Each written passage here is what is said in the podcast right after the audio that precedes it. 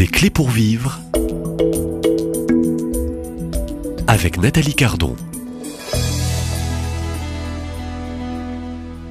Bonjour Monseigneur Marc Aillet. Bonjour. C'est un dernier entretien dans cette série des clés pour vivre. Je rappelle qu'on peut donc vous lire avec cet ouvrage paru aux éditions Artège, Le Temps des Saints. Et je rappelle que vous êtes donc, je dirais, en mission en tant qu'évêque pour le diocèse de Bayonne, Lescar et Oloron.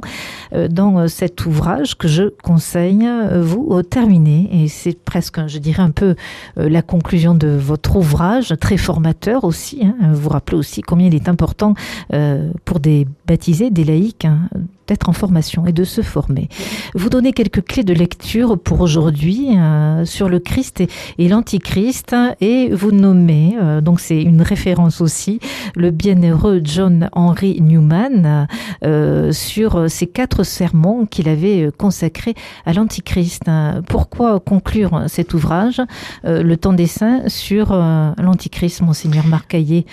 Alors, si vous voulez, en relisant ces 4 sermons du cardinal Newman, qui n'est plus seulement bienheureux, puisqu'il il a même été canonisé par le pape François, en relisant ces 4 sermons sur l'Antichrist, je me suis rendu compte que nous avions besoin de resituer notre époque, notre temps, et plus exactement notre crise, la crise que nous traversons dans l'Église, que j'ai dit est une crise de la foi, essentiellement, où la question de Dieu s'est un peu effacée, largement même, dans la vie des hommes d'aujourd'hui. Eh bien, il fallait le resituer dans l'histoire, et dans l'histoire sainte, dans l'histoire du salut. Et en relisant ces sermons, je me suis rendu compte que, en effet, on ne pouvait pas faire fi pour comprendre chaque époque de l'histoire, depuis 2000 ans, de la perspective du retour du Christ dans la gloire. C'est l'époque liturgique dans laquelle nous sommes qui nous fait entrer dans cette méditation des fins dernières à travers ce qu'on appelle le discours eschatologique, qui est un gros mot, qui veut dire ce qui doit advenir à la fin de Jésus lui-même, qui annonce son retour dans la gloire.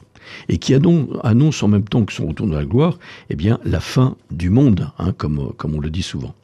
Et c'est depuis 2000 ans, depuis son premier avènement, que toute l'histoire court vers ce terme. Donc, il faut se situer par rapport à ça. Ça ne veut pas dire que c'est aujourd'hui. Et surtout pas, comme des prophètes de malheur vont vous dire, il y a des indices qui font que ce que Jésus dit s'accomplit aujourd'hui. Non, ça s'accomplit depuis 2000 ans, nous sommes entrés dans les temps qui sont les derniers, parce que c'est dans ces derniers temps que Dieu s'est fait homme, si vous voulez. Ce qui est important de comprendre, c'est qu'on s'achemine vers une fin que Jésus annonce avec 4 événements. Il dit d'abord que son retour dans la gloire sera précédé par une apostasie. Le catéchisme de l'Église catholique, au numéro 675, parle même d'apostasie générale, en se référant au discours de Jésus, mais aussi aux commentaires que saint Paul en fait, et aussi saint Jean dans l'Apocalypse. Une apostasie, c'est une apostasie de la foi. Et on voit bien que nous connaissons une grande récession de la foi. Aujourd'hui. Il y a eu certainement d'autres époques, mais en tout cas, c'est notre époque qui nous intéresse. Non seulement il y aura une apostasie, mais juste avant qu'il vienne, il y aura l'avènement de l'Antichrist, celui qui personnifiera l'opposition, l'adversaire complet du Christ, et qui essaiera d'établir une sorte de messianisme temporel, nous faisant croire que le messianisme spirituel de Jésus n'a pas lieu d'être. Et Jésus annonce qu'il y a 2 signes avant-coureurs qui nous achemineront vers la fin, c'est la persécution.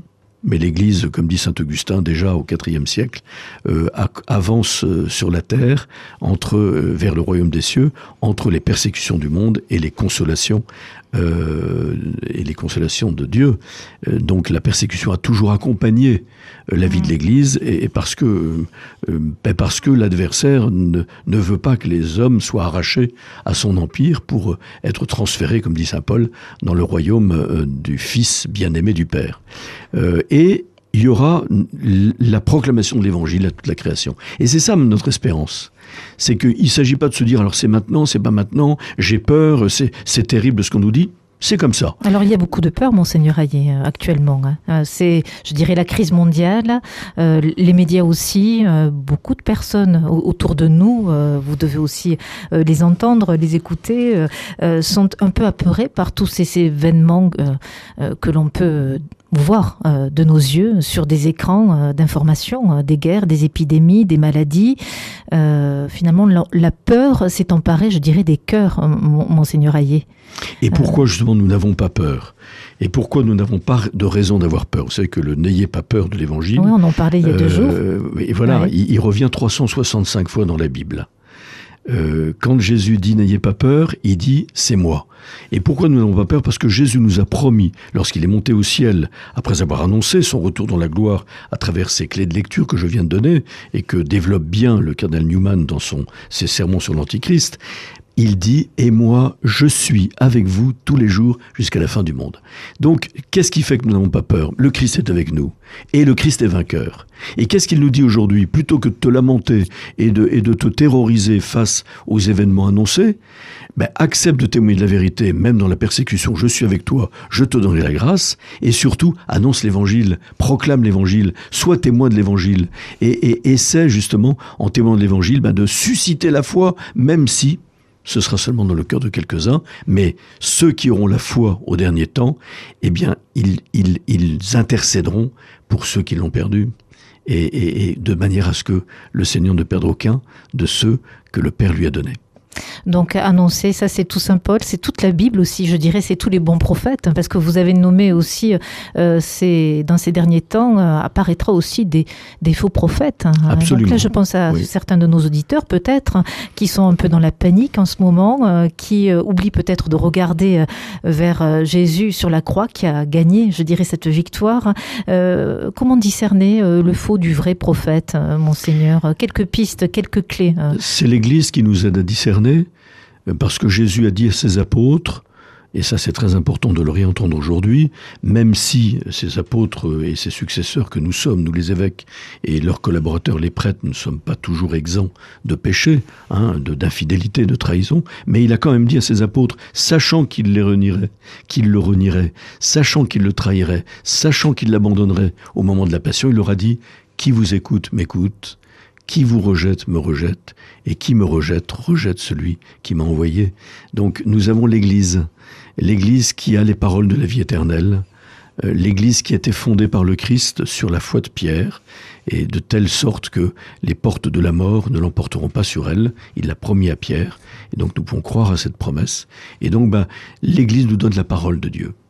Et c'est l'Église qui nous la donne parce qu'elle nous la donne avec toute l'expérience et toute l'assistance de l'Esprit Saint que Jésus a promis aux apôtres et à leurs successeurs.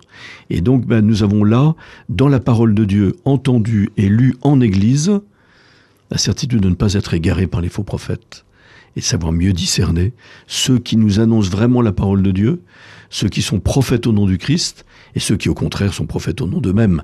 Benoît XVI disait « L'Antichrist, c'est celui qui parle en son nom propre. Jésus parlait au nom d'un autre qui est son Père.